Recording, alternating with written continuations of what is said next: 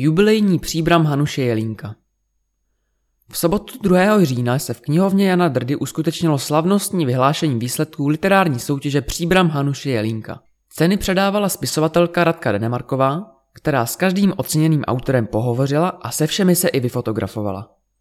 Literární soutěž vyhlásila knihovna Jana Drdy poprvé v roce 1997. Od té doby v této tradici pokračuje bez přerušení každý rok – za 25 let se soutěže zúčastnili stovky literátů z Česka i Slovenska. Zpočátku se soutěžilo ve třech věkových kategoriích 12 až 15, 16 až 19 a 20 až 23 let. Ale od loňského roku přibyla kategorie 24 let a více, do které se mohou zapojit téměř všichni bez horního věkového omezení. Literární soutěž je vyhlášena vždy v únoru. Uzávěrka je posledního března. Odborná porota vybírá z každé kategorie tři nejlepší autory.